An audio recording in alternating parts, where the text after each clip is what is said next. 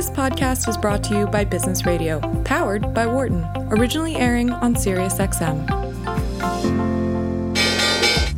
Welcome to our Behind the Markets podcast. I'm your host, Jeremy Schwartz. Alongside Wharton Finance Professor Jeremy Siegel, we tackle the latest market trends every week on Business Radio, powered by the Wharton School, SiriusXM, channel 132. Welcome to Behind the Markets here on Business Radio, powered by the Wharton School. I'm your host, Jeremy Schwartz, Global Head of Research at WisdomTree. My co-host is Wharton Finance Professor Jeremy Siegel, author of Stocks Long Run and the Future for Investors. Please note I'm a registered representative Foreside Fund Services. Professor Siegel is a senior advisor to WisdomTree. Our discussion is not tied to the offer or sale of any investment products, and the views of our guests are their own and not those of WisdomTree affiliates. We're going to have a really interesting show today. Two uh, guests who've been writing some interesting papers on portfolio allocations, model portfolios, constructing interesting models. I'll be really looking forward to talk to them. But Professor, uh, you've been talking about the economy uh, today. Big day for the jobs market. L- looking forward to getting your view on what's happening there. Your your call for inflation. What what this latest report means to you. Yeah. Okay. So, um, well, it's not as weak as the headline number, which of course mi- missed by three hundred thousand. Uh, a couple things. Uh, almost all the decline, the shortfall, as we look into it, was state and local government, and and in the educational area, uh, not necessarily teachers, janitors, support staff. Uh, I'm not quite sure whether that's a seasonal adjustment. I'm not quite sure whether you know, um, uh, uh, you know, some not coming back to work fearing you know infection of the from the students or whatever. Um, now, um, uh, uh, the un- the household report was also um, much stronger uh, than the overall report. But over, uh, you know, the big picture is this: was, this was not a great report because people are not coming back to work. I mean, the unemployment rate dropped all the way to 4.8 percent, which uh, was uh, uh, four times the drop than was expected of just one tenth of a percent to drop four tenths of a percent. Uh, the participation rate, instead of going up, actually went down. People are not coming back to work. Um, the hourly earnings uh, was six tenths of a percent. Now they they did revise down. Uh, it was expected to be up four. They did revise down by two tenths of a percent the previous month. So you could say it's a wash, but the momentum was going towards wage uh, increases. Um, I mean, this tells me there's a lot of workers are not coming back. Uh, that there's going to be pressure on the wage front uh, going forward. And although the initial reaction in the bond market in the first few minutes is, oh, this is a weak report, the Fed is not going to, uh, may even push off uh, their tapering. Uh, further thoughts, if you take a look at the market, um, and the bond rate went all the way back up uh, to 160, says no, uh, the Fed will announce um, the the uh, the taper. If you take a look at this, this is not really a weak enough report for them uh, to uh, to put off the the taper uh, by by any means. Yeah. So uh, when you think about the your you know last week uh, you talked about uh, potential you know because of these sort of the people coming closer to realizing the Fed's going to have to taper. You were worried about some more corrections. Is is, is that a, a view you still hold today? Do you think? Yeah, I, I think it's going to be a rocky fourth quarter. Honestly, I think uh, now, now next Wednesday we get the CPI report, uh, which of course is uh, very important. Uh, they're they're expecting very mild increases. I think two tenths and three tenths. I mean, oil today, uh, gasoline is is spurting up at a seven-year oil high. Oil today, uh, WTI has hit another seven-year high. The CRB index is is soaring again. I, I, the inflationary pressures are all are all there. I mean, even the, the used cars, which uh, uh, kind of gave a, a little bit of relief last month, uh, the Edmunds uh, used car booklet is now soar, soaring again. I mean, uh, it seems like, except in the official statistics, everyone's seeing higher prices. So if I, I don't know what Wednesday will bring because of the way they do the sampling of the prices, but if instead of two tenths, three tenths, we get something like six tenths, seven tenths, I, I think this is going to kind of shock the market. I think the bond rate will go up, and I think it's going to kind of shock the market. So I think we're in for a rocky fourth quarter. Um, uh, that uh, you know might actually be a decline net. Now, still stocks are the place to be. Bonds are still terrible. Um, uh, as as we've spoken so much, the dividend-paying stocks are eventually going to be inflation protected. But nonetheless, as this discount rate gets revised up, there is a going to be a, uh, repri- a repricing. So uh, I am, you know, very cautious. Not saying you know get out equities by any means because cash is terrible, bonds are terrible, but I think everything is going to get repriced as the Fed becomes a little bit more uh, aggressive in terms of how it um, uh, sees its role monetary policy. So is two percent on the ten year a target for uh, as you think about towards the end of the year, towards next year? How are you, how are you thinking about that dynamic with? Uh... Yeah, you know, I remember I said two percent way at the beginning of the year, and then it it started that way, and then it went all the way back down. Now that looks like a very if we get let's put it this way, if we get uh, faster, higher than expected CPI data, PPI data over the next two or three months, um, I, I, I would say that two percent on the ten year is a extremely uh, good probability. Um, I would I would almost say an odds on. Now, if inflation stays mild and we get some alleviation to some of the supply constraints, everything else, then I think it'll end up below. But um, uh, things at this particular junction are are are looking for a um, a uh, more aggressive um, Fed posture. There was some wild volatility in natural gas and and uh, commodities uh, over overseas. Uh, so European gas prices going a bit crazy this week. Anything you uh, following on on that front? Well, uh, yeah, I mean, and you know, la- you know, last year we had a crazy thing going on in in Asia, and and and Asia prices are still rising, but not not as crazy as that. And I, I think you know the you know what the, you know a lot of uh, the oil companies are just not adding rigs. They're not drilling. Part of it is political pressure. Uh, I think part of it is I'm going to show you you still need fossil fuels, um, and that supply problem looks like it's still it's it's going to come. If we have, if we get a colder than expected winter, um, uh, you know, you're going to see oil at 100 and above, and you're going to see natural gas in the fives. Uh, and, and this is going to add an awful lot to also the inflationary uh, pressures that you have. So um, this is going to, you know, cause a rethinking about how aggressive you want to go on onto this all green energy uh, situation. Uh, I think this is going to be a big uh, political issue if uh, if oil and gas can continue to rise or even stay at their current levels. Well, Professor, thanks for some comments. It'll be interesting next week to see those inflation numbers. All right, we've got uh, two guests for the rest of the program. Um, friends of the program, Corey Hoffstein, co-founder, chief investment officer of Newfound Research, a quantitative asset management firm looking at how to uniquely navigate market risk. We also have Rodrigo Gordillo, who's president and portfolio manager at Resolve Asset Management Global. He's co author of the book Adaptive Asset Allocation Dynamic Global Portfolios to Profits in Good Times and Bad. Uh, and Corey and Rodrigo both authored a new paper that I'm a big fan of, Return Stacking. We're going to talk a lot about that and some other concepts. Corey, Rodrigo, welcome to Behind the Markets. Thanks for having us, Jeremy. Uh, we've had Corey. He's been a, a return guest to Behind the Markets. Uh, but Rodrigo, I think this is your, your first time with us. Tell our listeners a little bit about Resolve Asset Management uh, and, and what your firm focuses on.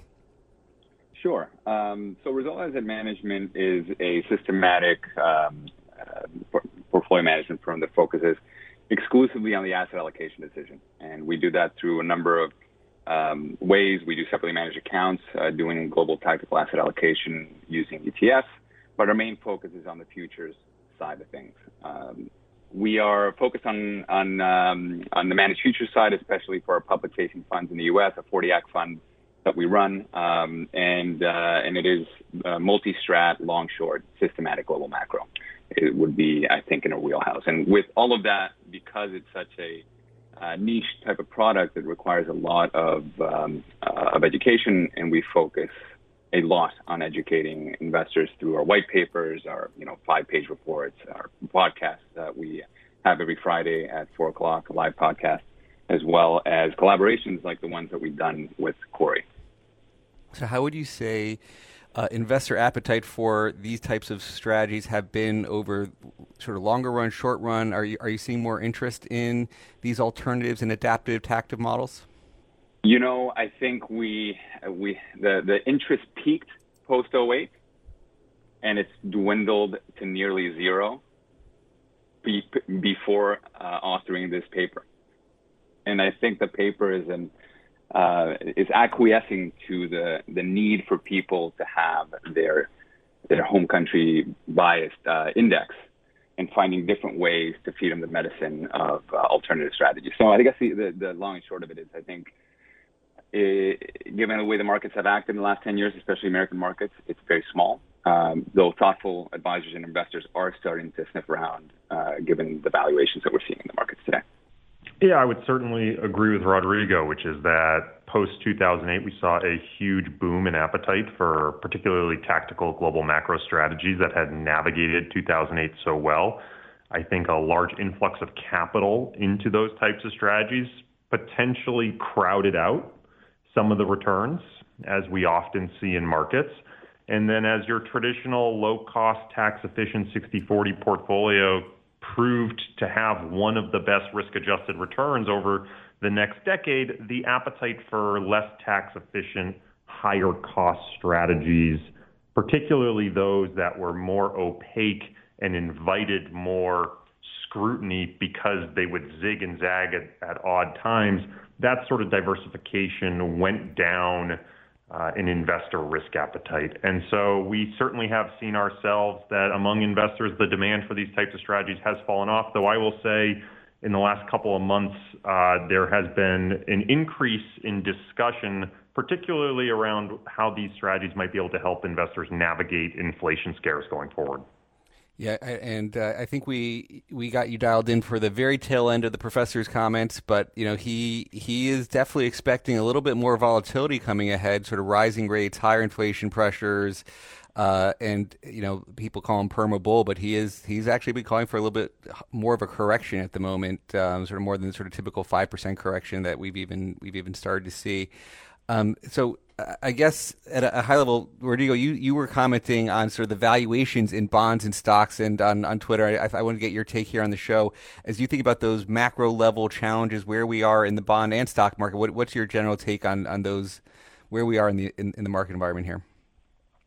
Well, I think we are at a point in both of those asset classes that where they're both at incredibly expensive levels. And I think my comment on Twitter – was just a, a frustration that people tend to think that bonds are the only thing that's overvalued at this point. When in fact, uh, if you look at any sort of valuation metric in the U.S. stock market, especially most developed markets, they are incredibly high. Now, by the way, I've been saying this for five years, so it's not a signal that you can necessarily trade on, but it does. It is indicative of what we, we're likely to experience over the next 10 to 15 years. You know, the yield on the 10 year is as low as we've seen it since the um, 30s. And the valuations on the equity markets are just shy of, well, not just shy, but, you know, I think the last time we saw them this expensive was uh, during the tech crisis, right? So, uh, generally speaking, we are in a situation where the last 10 years for those two asset classes have been, as Corey alluded to, non correlated and high returning. And because of that, they are expensive. Um, and and also because of that behaviorally everybody wants to continue to, to be in that game as long as possible. So um, you know i think you want to be careful. You want to see what you can do in terms of diversifying away from those two asset classes over the next uh, decade. And and so if you think about um, the, these roles for this current dynamic of this inflationary pressure, some of what you're talking about managed futures makes sense on that. How do you think about what asset classes you include in managed futures frameworks and how you're thinking about building inflation hedges today? Like, what is there? I mean, I think gold has been like in the commodity world, gold is stands by far as the most allocated to fund in commodities. Uh, and so now with inflation running, you know, gold is the most disappointing commodity. It's only been energy, natural gas. Gold has been disappointing. I mean, any anything you see in, in commodity complex land? You know, the hardest thing about this inflation discussion is first just identifying what type of inflation we're even talking about. Right? Is this demand driven inflation, supply driven inflation, monetary inflation? Is it wage inflation? The types of assets that might do well in a particular type of inflation regime is going to depend on the nature of inflation. To gold in particular, there was some really fascinating research that came out last year that suggested that gold ETFs have actually gotten so large that the inflow of capital or the outflow, so supply and demand for gold, has actually made it so that gold is no longer sensitive to inflation surprises. It's actually all just driven by supply and demand and price now. And so gold may have lost its sensitivity to inflation. Um, but I think an important point there is even if it still has some sensitivity, there's difference between sensitivity to inflation and sensitivity to unexpected inflation. And again, when we think about building portfolios to be resilient to inflation, there's so many different types of inflation, whether it's just the pure factor or, or expectations around that factor. It can be really tough to construct a single solution to meet to meet all needs. Yeah, I think that what's important. Uh, we, we, wrote about this, uh, I think last year, is that there are many fa- facets to inflation, as Corey alluded to. Where's the inflation coming? What asset classes are being affected first? How does that trickle down to the expenses of the firm? How do, uh, is inflation driven by demand uh, uh, pull or supply push inflation? Or um, uh, is labor going up? And and what you can do is you can try and construct a portfolio that gets exposure to the things that are that are going to be popping at different times. So if you look at the commodity complex where we live, uh, if you really kind of zero in on, across 50 different commodity contracts and you zero in on the unique bets, on average you're looking at nine unique complexes within the commodity space, and not all of them have jumped in price over the last year, given these quote unquote inflation scares, right? You have certain energy subgroups that have certainly gone up. You know, we saw the issue with lumber recently. Now we're seeing UK nat gas pop up. So the answer to solving an inflation problem in a portfolio can't just be gold, as we've seen, right? You need to have an ensemble of inflation hedges, and that includes tips, it includes gold, and it includes the nine different complexes that you can get exposure to in the commodity space. So um, I think that's the way you need to see it. You need to expand your understanding of what inflation really is and understand that you're not likely to, to get it right specifically. So you want to be in all of them in a thoughtful way. Let me reintroduce our guest. We're talking with Corey Hoffstein, uh, founder, chief investment officer of Newfound Research. We have uh, Rodrigo Gordillo of Invest Resolve Asset Management. Corey, we've talked in the past on one of the challenges in all these hedges, diversifiers has been where do you fund them from? You sort of uh, Rodrigo talked about the complexity and and fitting it into portfolios. You know when the 60-40 did so well, why you know why where do you fund it from? Um, and so that I think that's partly some of the motivation for your your new paper on return stacking. But maybe any context you'd give people on what got you thinking about return stacking, where describe what what is return stacking and, and how to think about using it. So let's link it in from this inflation discussion because this is actually very timely. I had a conversation with a financial advisor in the last 48 hours who said to me, Corey, I'm really interested in building this inflation sensitive basket of commodities and emerging market currencies and, and tips. Um, and I want it to be a big chunk of my client portfolio, 20 to 25%, because I think the next 10 years aren't going to look anything like the last 10 years. And I said, well, the good news is I'm now old enough to remember in 2009 when I had that exact same discussion with advisors. And if they had done that, they all would have been fired, right? Commodities have been a huge drag. Even something like managed futures, which may more nimbly be able to manage that commodities exposure, has been really tough for a lot of investors to stick with. So this idea of return stacking, which I need to give all credit to Rodrigo for because I think the the name return stacking is so great, is all about the idea of can we get access to our core strategic portfolio? So our 60-40 as an example, 60% stocks, 40% bonds, our, our passive strategic portfolio in a more capital efficient way, which means instead of having to invest a dollar in to get a dollar of 60 40 exposure, can I invest 66 cents and still get that full dollar of exposure and then have 33 cents left over to invest in diversifying assets, things that might change your economic sensitivity. And in doing so, in using a little bit of leverage and using it prudently, we can stack that second layer of returns on top of our existing traditional asset allocation without having to forego those underlying returns. And so I think this is a really powerful concept, something that, look, this goes back to the, the core ideas of modern portfolio theory in the 1950s and 60s. This is what was advocated for. But we're having to repurpose the discussion today around which assets should we be adding on top of this 60-40 because investors are feeling so much constraint to tracking error to that original sort of tactical, uh, original strategic portfolio. Yeah, this is something you know you've been talking about, uh, and of famously, you know, a few years ago, and Barron's said this is where the innovation needs to happen: capital efficiency, innovation. Uh, I sort of followed some of that advice, and we, we have some some ETFs in the market there, and, and I think this is a big a, a big idea. Um, and, and, Rodrigo, as you guys build your sort of alternatives allocations, how how are you thinking about this type of concept uh, for for for what you guys are focused on? Well, yeah, I think we've been thinking about this since the beginning uh, of Resolve Asset Management and the beginning of my career. Uh, this, we've been applying the idea of putting together non-correlated asset classes and using thoughtful uh, derivative leverage in order to hit a volatility target that we want. You know, you get a higher Sharpe ratio. You can leave out that Sharpe ratio. You can eat what you what you what you sow. You can actually eat that Sharpe ratio. And um, within the context of what we're doing, why we launched, for example, the fund, um, the, the fund we sub-advise for rational funds, is because that fund has a, a beta component to it.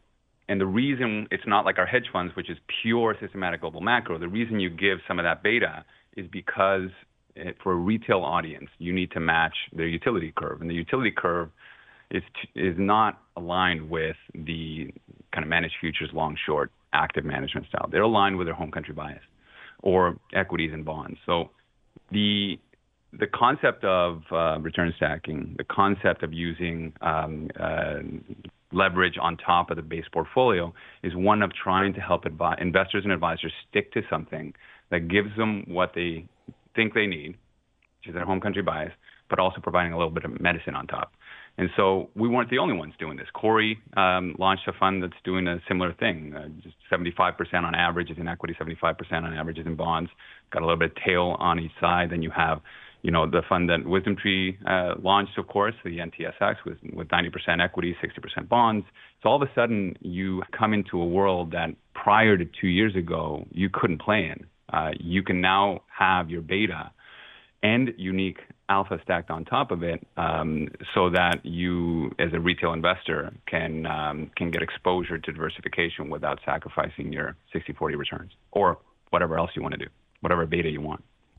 Corey, when you think about this return stacking concept, it, so you're, the leverage, the nine, you know, the idea of 66 cents gets you the 60 40, and then you have, you know, 33 cents to quote unquote play around, do whatever you want. Uh, when when you think about what makes sense in this other bucket, um, these diversifiers, these inflation hedges, is the most timely topic of the day, I think. Uh, and, and sort of managed futures, commodities, whatever that as diversifiers seems to make a lot of sense today. Um, what what else? What are some other uses of this thirty three cents that you've talked about in the return stacking paper? So in the paper, we, we talked through a couple of different ideas. Let me start with what I think we probably shouldn't do, right? If you have, let's say, 66 cents in a portfolio that's getting you 90% equity, 60% bond exposure like NTSX, and you get your 60 40, you probably shouldn't take that extra 33 and put it in equities, right? You don't want to dial up more concentrated exposure. We are using leverage here, and leverage, I think, is a very useful tool but when you use leverage to increase concentration in, into the same risks in high volatility equities, that's where you can get into a lot of trouble. Places, though, that I think this can be really valuable is introducing either a more absolute return alpha source or, depending upon your, your tolerance for volatility, diversifiers to other risk factors. So the alpha sources, for example, might be well, you could take that 33 cents and just put it in super short term, high quality corporate bonds. And now what you've effectively done is you've taken a 60-40 portfolio and you've layered on fairly low risk, fairly, you know, high degree of certainty, an extra 2% annualized style return onto your portfolio. Now scale that down because it's only 33% exposure, but it's not like you're adding a tremendous amount of volatility. You could also look towards more absolute return alternatives. I think things like managed futures or global macro fit really well here, particularly because they can play into that inflation theme.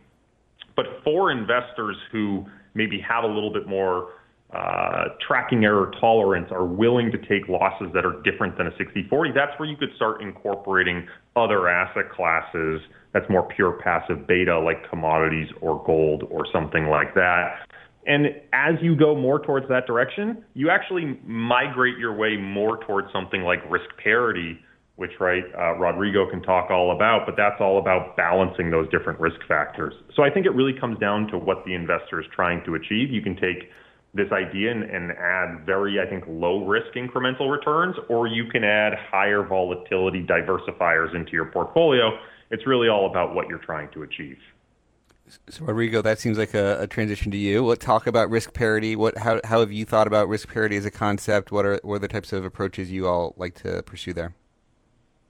Yeah, so I mentioned that within the fund we have our beta component. You know, there's our beta component is the idea of giving the best possible beta globally, and for us that means getting exposures to global equities, bonds, and commodities in a in a way where the maniacs aren't taking over the asylum, right? Where you don't have a massive allocation to a risk asset uh, at, that runs at 20% volatility and trying to match it up equally in dollar weights to a bond portfolio that has a 5% volatility. Right? You, you, you want to do is you want to make sure that you equal uh, have equal risk contribution. That every bucket, every portfolio is um, is providing an equal opportunity to add diversification, and without letting any single asset class uh, tail wag the dog. When you when you have that beta component and you're thoughtfully allocating across those things, what you get is massive diversification. You get a higher Sharpe ratio, but you also get a very low volatility, low absolute return portfolio, right?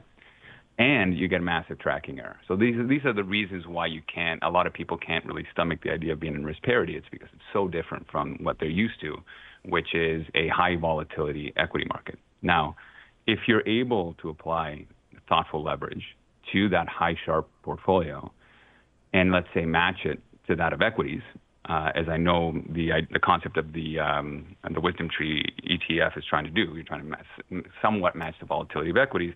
All of a sudden, for every unit of risk that you're taking, you're going to get you, you should be expected a higher unit of return than any single asset class. Right? So that's the idea of risk parity. Kind of, it's not great if you can apply leverage. It's pretty fantastic and pretty all weather uh, if you can apply leverage to the level of risk that you want. Right? So that is a stacked approach uh, that I think we're going to write a separate paper on because it hits a different type of audience. Yeah, I mean, I, I, think what some of the, the the people for a while people were talking about risk parity is this. You know, you're levering up bonds because they're, they're so low volatility, and you had a one one way trade on bonds where it was 40 year bull market in bonds, and it looked great for 40 years because its bonds have been been running, and and so I, I, you know I, I I mean I think that's even just the the concept of this stacking concept for an efficient core place where you're putting the 66 cents. If people are comparing that to just a 100% equity portfolio, um, you know where if you have rising rates, that's some pressure on that that thing. What, what do you think? You know, how do you think about rates today? Does it change anything in risk parity for you as you think about a, a changing regime of rising rates? Well, I'd like Corey to go through his recent um, retweet of an old paper with regards to rising rates and bonds, and then I can kind of ta- tackle the fear of bonds going through a massive bear market.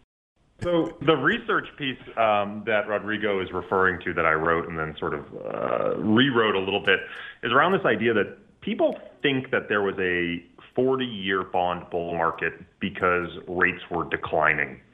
And the reality is that's not actually true.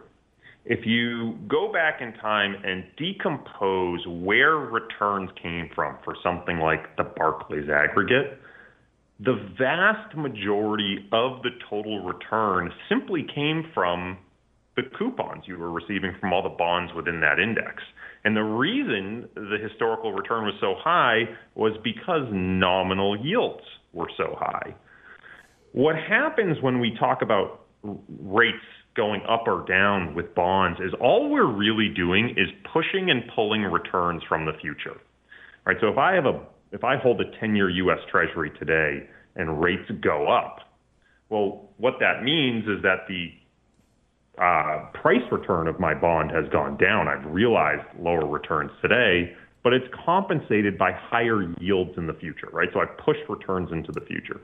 Conversely, if rates go down, bond value goes up, and I basically realize price returns early, but I have lower yields in the future. So I think the way to think about interest rates is it's really just pushing and pulling returns from the future.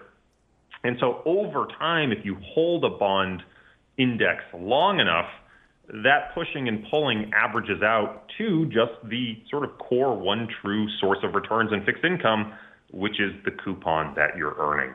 Now, if we're talking about 30 year US Treasuries, we have to start talking about a holding period of 60 years for this averaging out to work.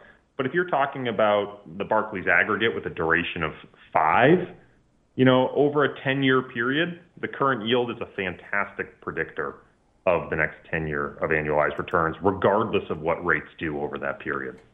Uh, and Rodrigo, we were talking about bonds, the sort of role of rising rates potentially for a for leverage products, uh, and we were talking about this risk parity concept. And, and Corey said, "I set you off here." What I, I stepped right into this uh, levered exposure and risk parity. What uh, give us your your take on on bonds role, uh, levered levered bonds in a 60-40, uh, in in a risk parity concept? Yeah, in a risk parity portfolio. I think the the biggest objection to risk parity has always been that as I mentioned earlier, you create a very well diversified portfolio that includes bonds, equities, and commodities for the inflation hedge, right? Some people use TIPS now, but just generally speaking, you want to be able to hedge the risks of inflation and the risk of positive and negative growth. And when we talk about bonds, we're talking about sovereign bonds, right? So sovereign bonds, a 10 year, I don't know, it's yielding one and a half. You know, why did, would anybody want to invest in something that yields one and a half that is also going to be struggling through a, a rising rate environment? And as Corey alluded to, it, that yield, that coupon, is what we actually should expect from that asset class if you invest 100 cents on the dollar over the next 10 to 14 years, right? So maybe uh, there will be periods of it going up and down and having its bear markets and bull markets, but we're, if we're doing a strategic asset allocation over a 10 to 15 year period, that's roughly what we can expect for 100 cents on the dollar. But let's remember that when you put together that portfolio of equities, bonds, commodities in a thoughtful way and are constantly rebalancing to make sure that you have equal risk contribution, you get a high Sharpe portfolio that using derivatives you can lever up, right? So what do you want to uh, what do you want to compare it against? Equities? Well, then if that's your risk profile, if you're an individual that's willing to risk 15% annualized volatility a year, then just lever that portfolio up until you hit around 15%. Let's say that that's 300% levered uh, portfolio, and you're getting three or four hundred percent lever portfolio, and you're getting, and the vast majority of that is going to bonds because bonds have the lowest volatility. When you're levering that up, what are you getting? Well, you're not getting the one and a half percent anymore, right? Let's say bonds is uh, is a three x exposure. Well, you're getting that one and a half percent three times minus the cost of borrow, which is around. I think LIBOR is, I'm looking at 12 basis points for the year, right? So you're still getting a nice juicy spread that all of a sudden goes from 1.5% to three and a half, four percent for as a contribution of return to the portfolio, similar to the equity risk premium that we get in a non-levered approach, right? So um, there's two uh, falsehoods here. Number one, that rising rates actually mean a negative bear, market in bonds, and number two, that the that, that holding bonds is not going to give you a return. And it is true if you can apply leverage. It is untrue if you're able to apply leverage. And the final thing that I'll say about bonds, let's say there is a bear market. We saw a massive real return bear market from 1940 to 1981 in bonds. In fact, the 10-year Treasury lost around 60% from peak to trough. It was a terrible, terrible period for bonds, and a lot of people look at that as a, a cautionary tale for why not to invest in a levered bond portfolio like risk parity. And in theory, it smells right. But when you apply it in practice, when you actually do empirical work on it, the risk parity portfolio did at the same level of risk as equities and same level of risk as uh, 60-40, better than both with lower drawdowns, in spite of having something that's pulling it down. It's okay. The whole concept of risk parity is that you're not trying to predict the future. You don't know the future. And so you want to have things that are killing it at times, but you're always going to have things that are killing you, and that's okay. Right? And was that, is that because speaking, commodities did well during that period? So you're, eh, you know, basically right. rebalancing into these inflation hedges. At the, what what got rates going up was, you know, inflation was running high, and commodities did benefit from that, and any allocation of that would have protected you in that risk parity sure. concept. Exactly. Um, is and and so as as we think about the challenges today, I mean, it seems like this is that kind of environment potentially. Is that is that uh, how you're looking at it? Um, my predictive uh, capacity beyond five days, based on quantitative methods that we use for long short portfolios, is pretty pretty poor. So I'll tell you what. The way I think about it is you want to have diversified global exposures and you want to have that active long short sleeve. You want to have some of the convexity that um, you know funds like Corey's offer in case there is a period of everything correlating to one. You have a bit of an offset, right? So are we in this environment? Maybe. I mean, if you just add up the amount of times that we've had um, uh, disinflationary growth versus uh, stagnation, uh, I think we're due for something like that in our lifetime, right? So if you don't have that component, you're probably going to struggle through it. Convexity is a big a big term, Corey, for for the novice listeners um, and, and and non um, people who don't deal in sort of option pricing stuff. As you think about convexity oriented strategies, what is a in your in simple terms, what is a convexity oriented strategy? um, without getting too deep into the options lingo, um, what what and, and, and specifics on options, but what, what how would you think about convexity for people, and, and how you would think about building into portfolios? We'll try to keep it really simple here. If I buy the S&P 500 or I buy an S&P 500 ETF, and the S&P 500 goes up a dollar, my ETF should go up a dollar. And if the market goes down two dollar a dollar, I should lose a dollar. And if the market goes up two, I make two. And if the market goes down two, I make two. So I'm matching it one for one. When you invest in something that exhibits convexity, what's going to happen is your relative return profile is going to change and increase uh, or decrease, depending on the direction of the convexity, uh, relative to the underlying. So what does that mean? Well, instead of matching one for one, Maybe on the first dollar I match one for one. And on the second dollar I get two for one. And on the third dollar I get three for one.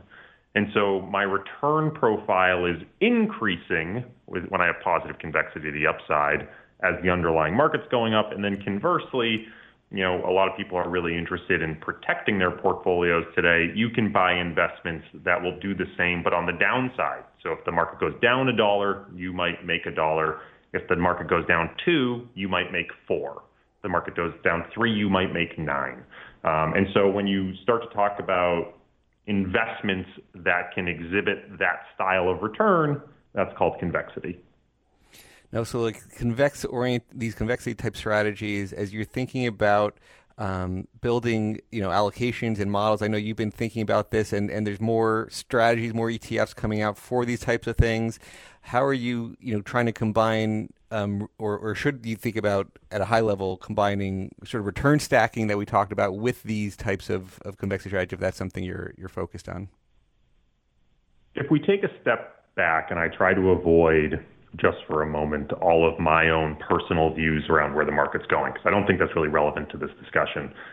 What we're trying to achieve with return stacking is a structural edge in our portfolio, right? We're not trying to pick managers that can identify better stocks.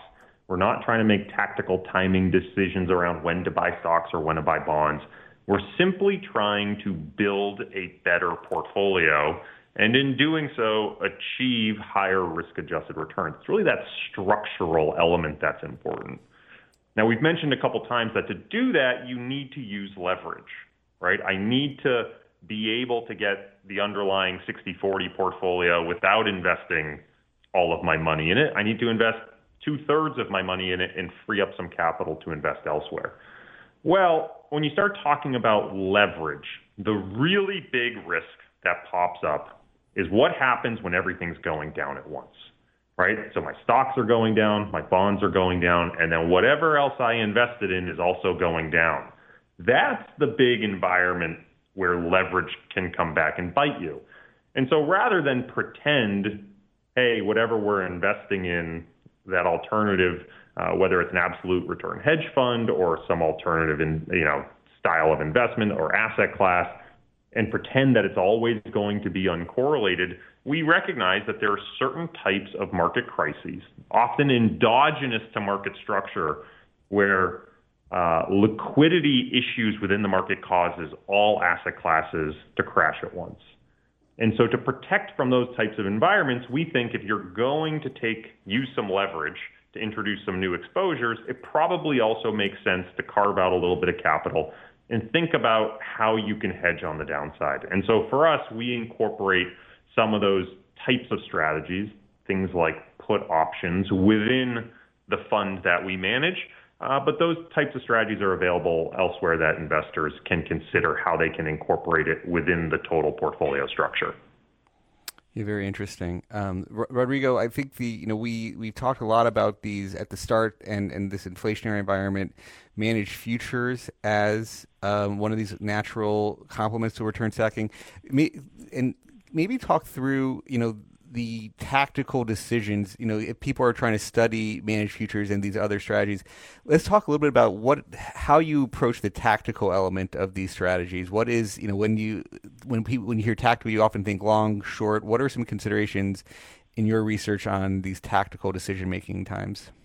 A lot of people like to um, give the title of um, you know making these tactical decisions as market timing, and that's a bad thing. Uh, I also, uh, if if people are or are not familiar with the concept of managing futures or managed future strategies, also known as CTAs or commodity trading advisors, historically they've made their tactical decisions based on this idea of herding behavior, right? This idea that something that has recently gone up, enough people will plow in behind it that it'll continue to go up for a short period of time.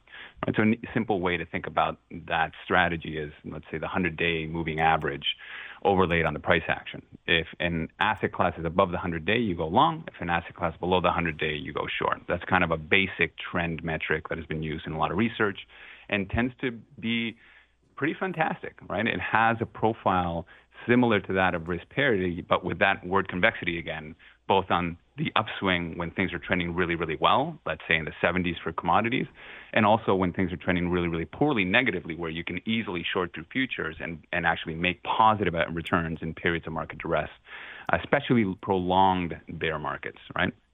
I think the convexity, there's a much more convexity in that options contract uh, approach that Corey alluded to, but in long term bear markets where trends are down, you can benefit from that. So that is the historically um, most common use tactical approach to futures. Now, in the paper, we recommend uh, or we, we lean towards managed futures, but there's other ways aside from CTA trend. There's the systematic global macro side, which is what we have specialized in and prefer. And, and what is that? You know, I just talked to you about a style. Much like value investing is a style to pick stocks versus growth investors have a different style of picking stocks. It's the same universe that they're playing with but they're choosing different things at different times. And, and the returns of a growth manager and value manager are expected to be positive over, over the long term, but non correlated to each other. Similarly, in the future space, you can choose to not do trend. You can choose to do seasonal, uh, uh identify seasonal patterns. You can imagine that commodities have a lot of seasonality to them, right?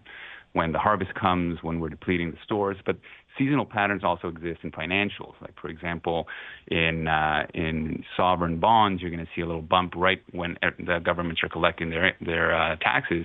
They have to park it somewhere before they spend it, right? So you'll see these seasonal patterns in financials as well. So that's another way of managing uh, futures and being tactical long and short. That's different and non-correlated to trend. So systematic global macro has elements of trend, has elements of seasonality, of value, of carry. So carry is going long things that have high yield and short things that have low yield.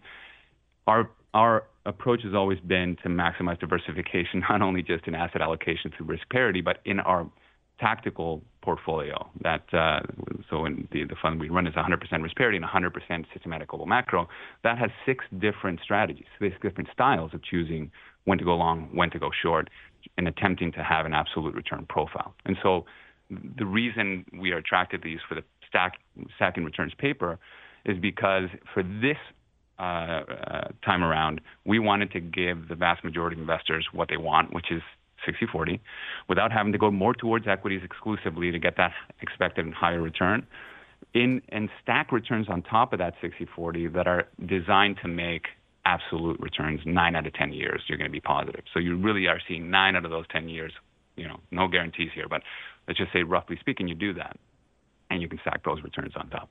So I think um, the tactical element is uh, in a stacked uh, portfolio is exactly what we, I think, is what's going to help most people stick to it. If you're able to even even if we do single digits, you're stacking those single digits on top, right? There's a lot there in, in, in thinking about through six different strategies that can come into a a, a position here. I mean, it, it's it, it, I guess in if you, if you think about where these trend programs have failed the last ten years, is was there a market environment dynamic that was unique to those 10 years? Was it what, in your view, was Corey said, a lot of money flowed in after 08 and, and that return chasing um, created some issues. Any other commentary about what was a a, a hard period um, before, let's call it the last 12 months? I mean, it seems like it's been better the last 12 months, but any any other commentary about what where, where things went awry? I have some thoughts. Corey, do you have anything that's top of mind for you? I mean, I think when we look in hindsight, the easy answer is that there were just fewer trends. And I know that's kind of obvious when you say it's a trend following strategy. It's not going to do as well when there are fewer trends. But that is partially true. The other part is that because yields have been lower, a lot of the capital that CTAs hold has historically just been uh, parked in treasuries as collateral assets. And so as the front end of the yield curve has been suppressed over the last decade, there's just a lot less money being made on the collateral that they're using. So from a nominal return perspective, that explains a lot of the decline relative to the prior 10 years. And then you've just seen fewer trends. Uh, and why that's occurring, you know, I have my thesis. I, again, I think what we saw was a lot of money flow into these programs post 2008. A lot of the programs had to consolidate towards trend signals uh, that were longer in length. Um, and we're going to have less market impact, so they were trading less frequently. And I think there was a lot of crowding in that particular space. And whenever there's crowding, you tend to see a deterioration of performance. I don't think that's necessarily as much the case today, but I think that's something you did see over the last decade. And so, you know, again, I, I think it's hard with something like managed futures, which can be so opaque, to predict is the next decade going to be good. The reason we like stacking is because it has this wonderful absolute return type style where the losses managed futures tend to take tend to be pretty small and consistent, right? It loses more than it wins. I think the win rate on managed futures is just 40% on any given trade, but when it does win, they tend to be big winners. And so you get this stacking of very small losses and then a really big upside to make up for it typically. Yeah, I'll add actually to that. The Corey just described a bit of a lost decade for trend. Okay. Now, what does that mean? Does it mean that it just lost money?